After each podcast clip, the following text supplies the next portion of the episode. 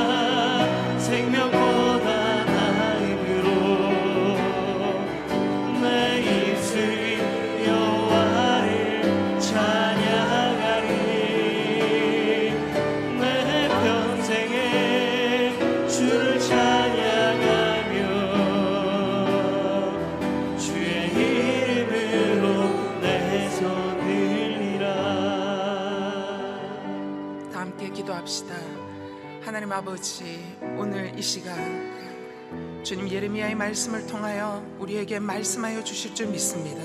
주님 말씀하실 때 그 말씀을 우리가 먹게 하여 주시옵시고 우리가 취하게 하여 주시옵소서.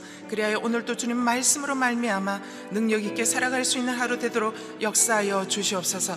다 함께 기도하겠습니다. 사랑하는 하나님 아버지 감사합니다. 주님의 말씀이 날마다 우리 가운데 있기에 너무나도 감사합니다. 아버지 하나님 오늘도 우리가 주의 말씀을 듣기를 원합니다. 하나님 내 인생을 향한 하나님의 뜻과 하나님의 계획을 분별하기를 원합니다. 하나님 아버지 말씀 가운데서 우리 인생 가운데 개입하여 들어오셔서 내 삶의 자리 가운데 하나님의 음성을 들려주시는 좋으신 아버지 하나님 오늘 우리가 그 음성을 놓지 않기를 원합니다. 주님 내게 말씀하시는 그 말씀을 붙들고 하나님 내 삶 가운데 삶의 기준이 되어 나의 삶에 적용하며 나아가기를 원하오니 주여 성령으로 역사하여 주시옵소서. 사랑하는 하나님 아버지 감사합니다. 오늘 이 새벽에 주님 앞에 나와 말씀 앞에 앉게 하시니 참으로 감사를 드립니다. 사랑하는 주님, 주님의 말씀에 귀 기울입니다. 주님, 주님의 말씀을 향하여 내 영혼을 활짝 엽니다. 주님, 저의 갈급한 마음 겉에 주님의 말씀으로 떨어뜨려 주셔서 그 말씀이 내 마음 가운데 심겨져 30배, 60배, 100배의 결실을 맺을 수 있도록 역사하여 주시옵소서. 말씀을 전하시는 주의 종 이송중 목사님에게도 주님께서 함께하여 주시고 은혜의 말씀, 능력의 말씀 전할 수 있도록 역사하여 주옵소서. 감사하며 예수님 이름으로 기도하옵나이다. 아멘. 예레미야 6장 1절부터 15절까지의 말씀입니다. 한 절씩 서로 교독하도록 하겠습니다. 제가 먼저 읽겠습니다. 베냐민 자손들아 예루살렘으로부터 도피하라 두고아에서 나팔을 불고 벳학게렘에서 길을 올리라 재앙과 커다란 파멸이 북쪽에서 어렴풋하게 보인다. 아름답고 우아한 딸 시온을 내가 멸망시킬 것이다. 목자들이 그들의 양떼를 몰고 와서 성읍 사방에 천막을 치고 각자가 원하는 장소에서 양떼를 먹일 것이다. 싸울 준비를 하라. 일어나라. 정오에 공격하자. 아, 낮이 기울고 저녁에 그림자가 길어지는구나. 일어나라. 밤에 공격해서 시온의 성체들을 파괴시키자. 만군의 여호와께서 이렇게 말씀하셨다. 나무를 내고 예루살렘에 맞서 성을 공격할 언덕을 쌓아라. 이 성읍은 처벌을 받아야 한다. 성읍 안에 압제가 가득하다. 우물이 물을 솟구쳐 내듯 그 성읍이 그 악함을 쏟아낸다. 폭력과 파괴의 소리가 그 안에서 들린다. 질병과 상처가 내 앞에 계속 있다. 예루살렘아 경고를 받아들이라. 그렇지 않으면 내가 너를 떠나고 너희 땅을 아무도 살지 않는 황폐한 땅으로 만들 것이다. 만군의 여호와께서 이렇게 말씀하셨다. 그들이 이스라엘의 남은 사람들을 포도나무처럼 샅샅이 찾아낼 것이다. 너는 포도를 따는 사람이 포도나무 가지마다 다시 살펴보는 것처럼 남은 사람들을 구하여라. 내가 누구에게 말하고 경고에 듣게 하겠는가? 그들의 귀가 막혀서 들을 수 없다. 여호와의 말씀이 그들에게는 책망이니 그들이 여호와의 말씀을 기뻐하지 않는다. 그러므로 나는 여호와의 진노로 가득해 참기 어렵다. 그 진노를 거리에 있는 어린 아이들에게 또한 함께 모여 있는 젊은이들에게 쏟아보아라. 남편과 아내 모두가 또 노인과 나이 많은 이가 포함될 것이다. 그 땅에 사는 사람들에게 내가 내 손을 뻗을 때 그들의 집과 그들의 밭과 아내들이 함께 다른 사람들에게 넘어갈 것이다. 여호와의 말이다. 이는 가장 작은 사람들부터 가장 큰 사람들까지 그들 모두가 부당한 소득을 탐하며 예언자들부터 제사장들까지 모두가 거짓을 행하기 때문이다. 그들은 내 백성의 상처를 건성으로 고쳐주며 평안이 없는데도 평안하다, 평안하다라고 말했다. 다 같이 읽겠습니다. 가증한 일을 한 것을 그들이 부끄러워했느냐? 그들은 전혀 부끄러워하지 않았다. 그들은 얼굴을 붉히지도 않았다. 그러므로 그들은 넘어지는 사람들 가운데서 넘어질 것이다. 내가 그들을 처벌할 때 그들이 거꾸러질 것이다. 여호와께서 말씀하셨다. 아멘. 진리와 생명의 말씀을 욕으로 듣는 어리석음이라는 제목으로 이상준 목사님께서 말씀 전해 주시겠습니다.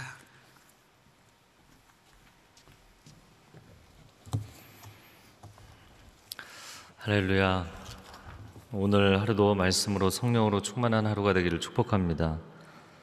네, 계속해서 예레미야서 말씀을 보고 있습니다. 6장에 아, 예루살렘에 임박한 하나님의 심판에 대한 메시지가 나옵니다. 오늘 이 본문의 말씀은 계속해서 어, 이중적인 비유 또 이중적인 메시지가 많이 나오고 있습니다. 아, 그만큼 시대의 상황이 참 모순된 것에 대해서 하나님께서 말씀하시는 것입니다. 자, 1절 말씀에 베냐민 자손들아 예루살렘으로부터 도피하라 드고아에서 나팔을 불고 베닥게렘에서 길을 올리라 재앙과 커다란 파멸이 북쪽에서 어렴풋하게 보인다. 아, 왜 베냐민 자손들에게 도피하라고 이야기했는가?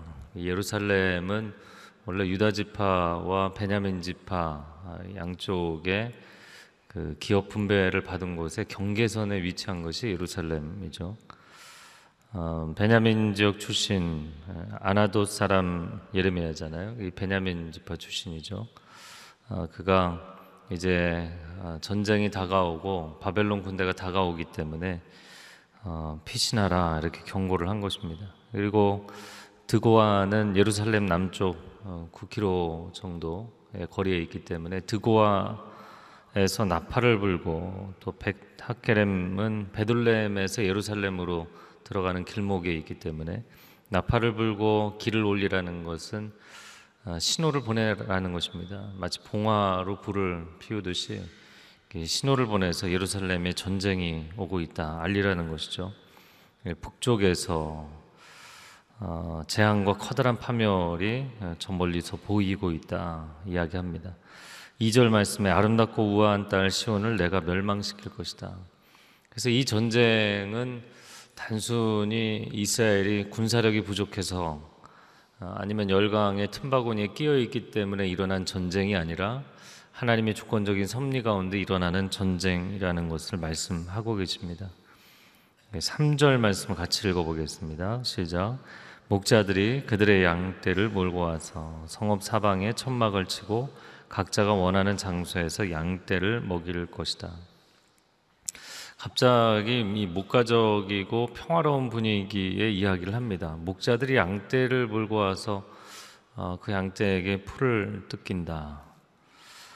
어, 사실 표현 자체는 굉장히 어, 평안한 표현을 했지만 이중적인 얘기죠. 그리고 예루살렘 입장에서 상당히 충격적인 비유를 든 것입니다. 바벨론 군대가 와서 마치 바벨론 왕이 자기 양떼를 풀어놓고 맘대로 먹어라, 맘대로 뜯어 먹어라 이렇게 몇 날 며칠씩 너무나 편안하게 이성을 취할 것이라는 이야기를 하는 것이죠. 이스라엘 사람들은 예, 어, 유목민족이었기 때문에 이 표현이 어떤 표현인지를 너무나 잘 알고 있잖아요. 그러니까 정반대로 예루살렘은 속수무책으로 당할 것이다라는 이야기를 하고 있는 것이죠. 그리고 더 깊은 의미를 본다면 예루살렘에 거하는 사람들 또 어, 이스라엘 백성들에게 하나님께서 그들의 목초지가 아닌 곳을 그들에게 목초지로 주셨고 그들의 집이 아닌 곳을 그들에게 집으로 주셨고 그들의 과수원이 아닌 곳을 그들에게 과수원으로 주셨잖아요. 어, 그렇게 너희가 한가롭게 살 수 있었는데 그런 의미가 또한 포함되어 있는 것이죠. 그래서 여러 가지로 만감이 교차하게 만드는 그런 비유입니다. 시대의 상황이 어, 얼마나 모순된 것인지 어, 그들은 하나님께서 그들을 진멸하신다고 하나님은 원망하지만 사실은 이 상황까지 오게 된 것은 그들의 죄악이 컸던 것이죠. 4절 말씀에 싸울 준비를 하라 일어나라 정오에 공격하자 지금 이것은 갑자기 이스라엘 백성들 쪽에서 그들의 사이드에서 얘기하는 것이 아니라 바벨론 군대에게 하는 이야기잖아요. 그러니까 마치 하나님이 이스라엘 편에 서신 것이 아니라 바벨론 편에 서 계신 것처럼 그러니까 하나님이 자기의 집이신 그 예루살렘 성소를 버리고 나오셨기 때문에 성 밖에 있는 바벨론 군대에게 오히려 말씀하시는 장면으로 보입니다. 그런데 사절에 보면 정오에 공격하자 그리고 5절에는 밤에 공격한다 이런 표현들이 나옵니다. 그러니까 하루 종일 이 전쟁이 그치지 않는 것이에요. 이 고대 전쟁은 제가 몇 차례 역사서 때도 말씀드렸지만 고대 중군동은 뭐 고대의 웬만한 지역들이 다 그랬지만 왕들의 정기전 오늘날 우리가 뭐 4년마다 뭐 월드컵을 하고 올림픽을 하고 뭐 아세안 게임을 하듯이 정기적으로 전쟁을 치르는 경우들이 많았습니다. 그 해가 돌아와서 왕들이 싸울 때 이런 표현들이 나오죠. 그래서 그 정기전을 했을 뿐만 아니라 이 고대 전쟁은 또 뭐 날씨가 풀리니까 겨울 시즌이 지나고 나서 이제 더운 시즌에 전쟁을 했기 때문에 아주 이른 아침부터 일어나서 전쟁을 치르는 경우가 많았다는 것이죠. 그러니까 한낮에는 더위가 극심하기 때문에 서로가 불편하니까 전쟁을 치르지 않았어요. 그런데 정오에도 공격한다. 그러니까 이 예루살렘도 사실 역사상 난공불락 중의 하나입니다. 굉장히 깎아지른 돌산 꼭대기에 있는 꼭지점에 있는 성읍이기 때문에 그리고 성체로 방어 라인을 굉장히 잘 쌓아놓은 곳이기 때문에 사실 무너뜨리기가 쉽지 않았습니다. 예루살렘을 그래서 오랫동안 포위하고 그래서 마지막에 느부갓네살이 3차 공격을 해서 어, 무너뜨릴 때는 거의 2년 가까이 공성태라고 하죠. 공성태. 성을 무너뜨리기 위한 그 단단한 그 나무를 베어서 6절에 나오는데 공성태로 어, 벽을 허물고 어, 그리고 거기에 누벽을 쌓아서 벽을 이제 계속 쌓아 올리는 것이죠. 쌓아 올려서 성읍을 그 건너가고 그런 식으로 끊임없이 공격을 한 것입니다. 낮에도 공격하고 밤에도 공격하고 그래서 5절에 시온의 성체들을 파괴시키자 바벨론 군대가 이야기합니다. 자, 6절 말씀 같이 읽어 보겠습니다. 만군의 여호와께서 이렇게 말씀하셨다. 나무를 베어내고 예루살렘에 맞서 성을 공격할 언덕을 쌓아라. 이 성읍은 처벌을 받아야 한다. 성읍 안에 압제가 가득하다. 하나님께서 마치 그 체벌을 하시는 것처럼 예, 자녀에게 매를 드신 이유가 무엇인가? 그것은 성읍 안에 압제가 가득하기 때문이다. 이렇게 말씀하세요. 자, 7절 말씀 같이 읽겠습니다. 우물이 물을 솟구쳐내듯 그 성읍이 그 악함을 쏟아낸다. 폭력과 파괴의 소리가 그 안에서 들린다. 질병과 상처가 내 앞에 계속 있다. 이 7절 말씀도 이중적인 비유인 것이죠. 아, 이 가난 땅에 거하는 사람들에게 목자가 양떼를 풀어놓고 뜨, 어, 풀을 먹이는 것처럼 그런 평안한 장면이 없는 것처럼 또 하나는 강수량이 부족한 이 지역에서 우물에서 물이 솟구친다. 그냥 퐁퐁퐁 쏟아, 쏟아지는 나오는 정도가 아니라 물이 솟구칠 정도다. 이건 굉장히 반가운 상황에 대한 묘사잖아요. 아, 그렇게 하는 것이 정상인데 너희의 성읍은 악함을 그렇게 쏟아내고 있지 않았느냐. 기쁨의 소리가 들리는 것이 아니고 폭력과 파괴의 소리가 그 안에서 들리고 질병과 상처가 내 앞에서 끊, 끊이지 않는다. 말씀하세요. 바로 이러한 죄악 때문에 하나님께서 심판하신다는 것이죠. 자, 8절 말씀에 예루살렘아 경고를 받아들이라. 그렇지 않으면 내가 너를 떠나고 너희 땅을 아무도 살지 않는 황폐한 땅으로 만들 것이다. 어, 그 심판에 대한 메시지를 하면서 예레미야서의 특징은 이미 하나님의 심판이 확정된 것입니다. 이사야 때는 그것이 아니었지만 예레미야 때는 확정되고 멸망 직전에 이 심판을 이야기하는 것인데도 이 마지막 순간에도 회생의 기회에 대해서 말씀하고 계시는 거예요. 너희가 경고를 듣는다면 내가 당장이라도 멈추겠다 이렇게 말씀하시는 것이죠. 근데 결국 그들은 받아들이지 않습니다. 그리고는 또 분위기가 반전돼서 또 다른 이중적인 메시지. 오늘 3절, 7절, 9절 다 이중적인 비유입니다. 9절 말씀 같이 읽겠습니다. 만군의 여호와께서 이렇게 말씀하셨다. 그들이 이스라엘의 남은 사람들을 포도나무처럼 샅샅이 찾아낼 것이다. 너는 포도를 따는 사람이 포도나무 가지마다 다시 살펴보는 것처럼 남은 사람들을 구하라. 그래서 유태인이라면 아니면 그 성경의 내용에 대해서 조금이라도 익숙한 사람은 딱 구절을 보는 순간 어, 이 표현이 의아하다 이렇게 보이실 거예요. 어, 모세오경에 보면 추수할 때 어떻게 하라고 했나요? 밭에서 포도원에서 예, 수확을 할 때 그 열매와 곡식을 이렇게 샅샅이 뒤져서 거두라고 했나요? 아니잖아요. 근데 너희는 그렇게 했다는 거예요. 이웃에 대한 배려가 없고 약자에 대한 배려가 없고 가난한 사람들을 돌보지 않고 오히려 그 가난한 사람들의 가지고 있는 남은 것마저 빼앗아 가려고 하는 사람들 그렇게 악하게 살아왔는데 내가 너희를 이제는 그렇게 적국에게 샅샅이 뒤져서 약탈을 당하도록 만들겠다라고 말씀하시는 것이죠. 참 안타까운 상황입니다. 왜냐하면 그들이 그렇게 살아왔기 때문이죠. 일터에서 오늘날로 이야기하자면 일터에서 심한 착취가 계속되는 것입니다. 자, 10절 말씀에 뭐 10절의 상황도 이중적인 상황이죠. 내가 누구에게 말하고 경고에 듣게 하겠는가? 그들의 귀가 막혀서 들을 수 없다. 여호와의 말씀이 그들에게는 책망이니 그들이 여호와의 말씀을 기뻐하지 않는다. 경고의 말씀을 하시는 중에도 야, 뭐 듣지도 않을 텐데 내가 이 경고를 도대체 누구에게 하고 있는 것이냐?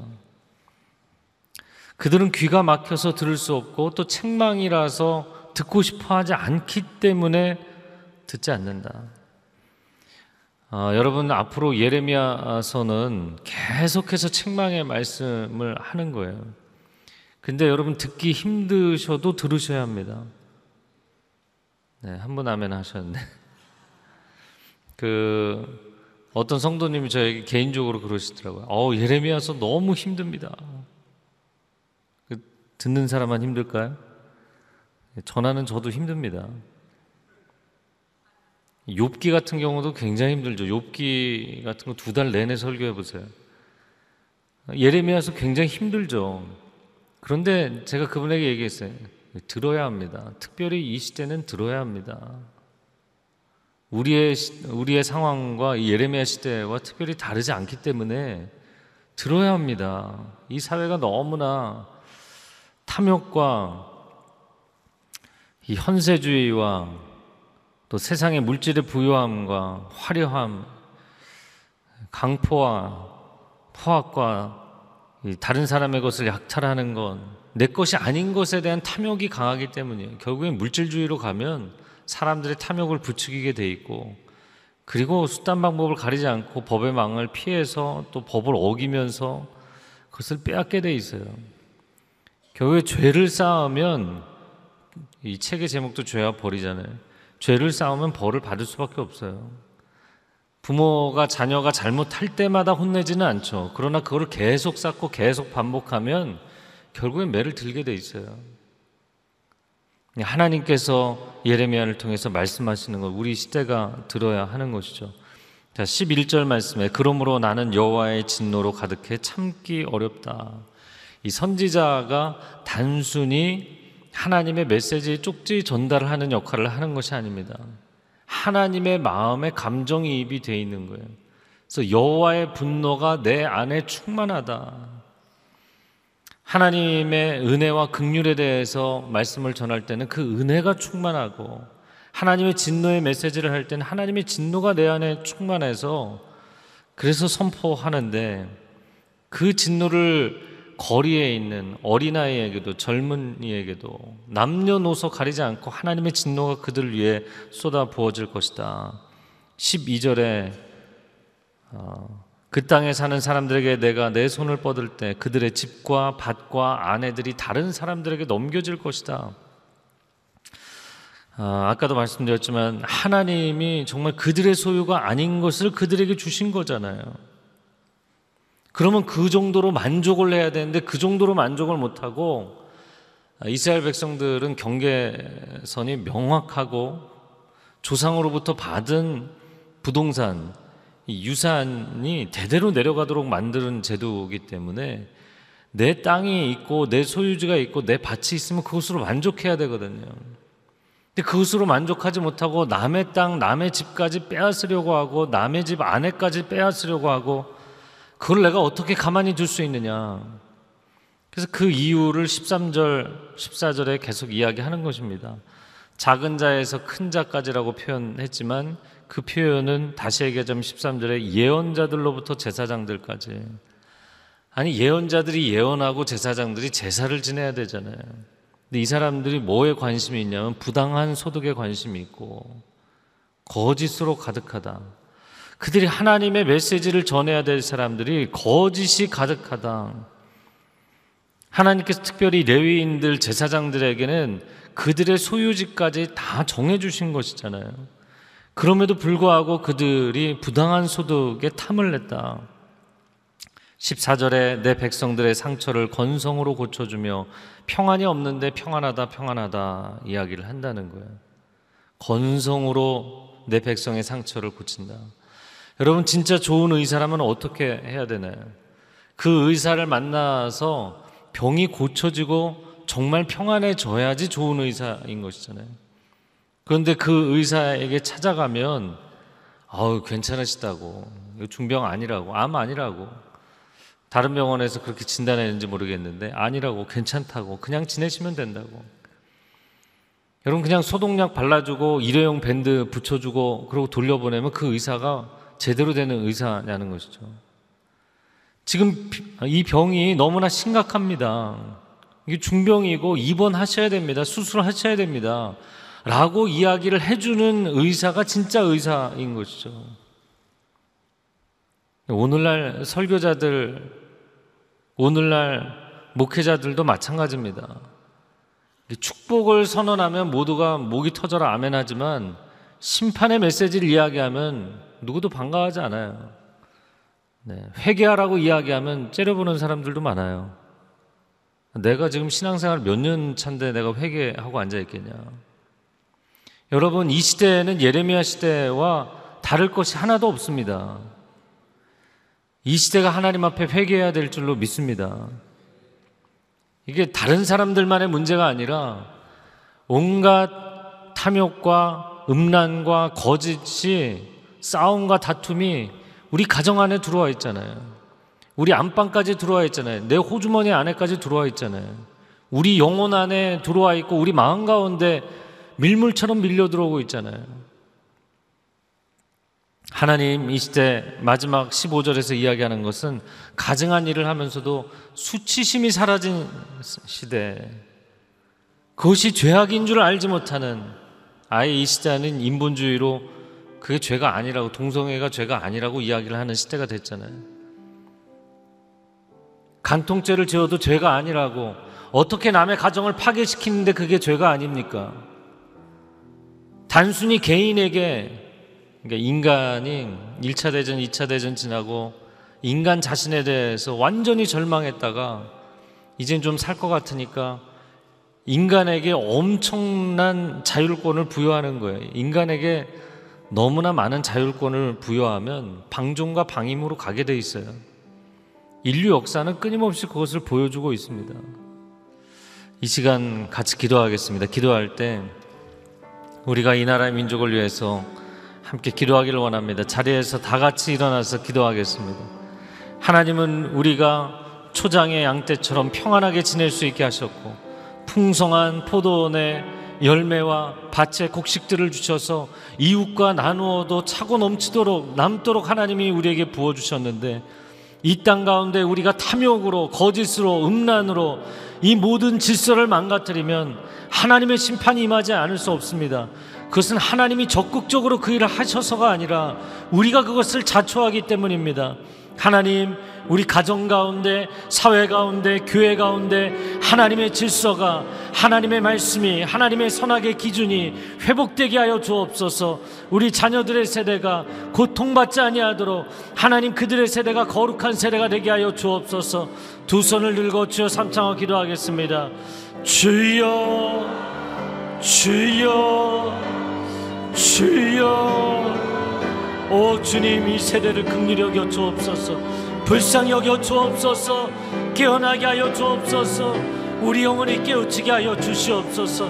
우리가 무엇을 회개해야 되는지 그것이 단순히 사회의 문제가 아니라 우리 자신의 문제인 것을 고백하며 우리 가정 안에도 내 영혼 안에도 얼마나 많이 밀물처럼 밀고 들어와 있는지 하나님 회개하며 나아가게 하여 주옵소서. 회개할지어다. 내 영혼아 깨어 일어날지어다. 하나님 앞에 엎드리며 내 가정 안에 들어온 죄악부터 회개할지어다.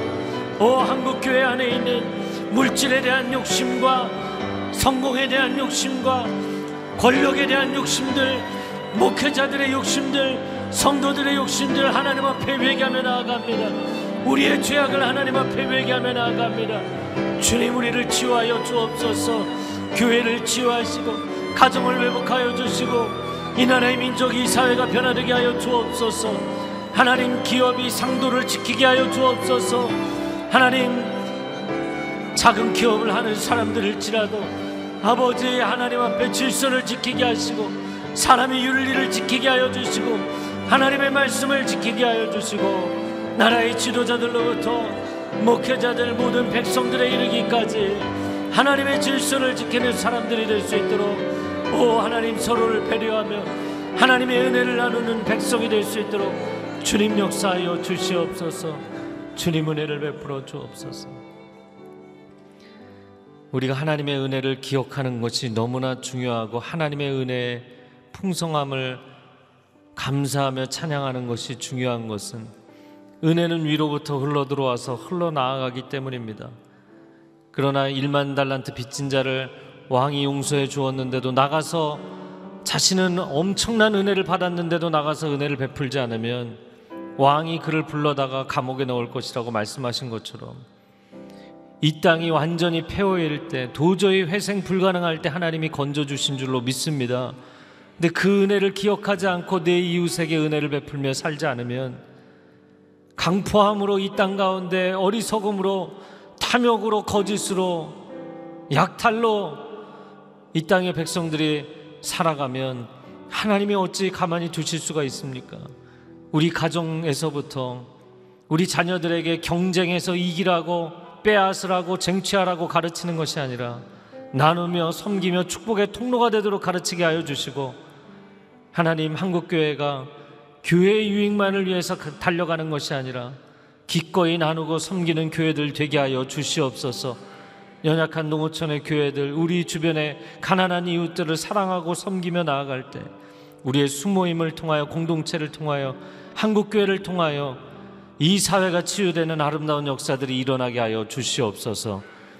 이제는 우리 주 예수 그리스도의 은혜와 하나님 아버지의 극진하신 사랑과 성령의 교통하심이 하나님의 책망의 음성, 돌이키라는 음성을 듣고 반응하기를 소원하는 귀한 하나님의 백성들 위해 소중한 가정과 자녀들과 일터 위에 한국교회 위에 저 북녘 땅 위에 그리고 선교지 위에 이제로부터 영원토록 함께하여 주시기를 간절히 축원하옵나이다. 아멘.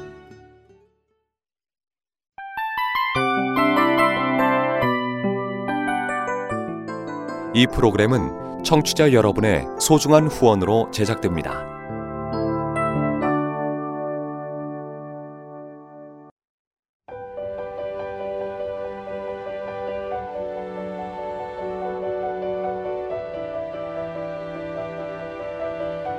세상에는 수많은 교회들이 있지만 더 깊이 있는 말씀 강해를 찾기 위해 크기로만 교회를 선정하지 않습니다. 보다 좋은 영적 콘텐츠를 더 많이 나누기 위해 방송비를 받지 않습니다. 1년 365일 복음만 전하고 싶어서 우리는 광고를 하지 않습니다. 온누리의 복음을 땅끝까지 CGN TV와 함께 땅끝 성교사가 되주세요.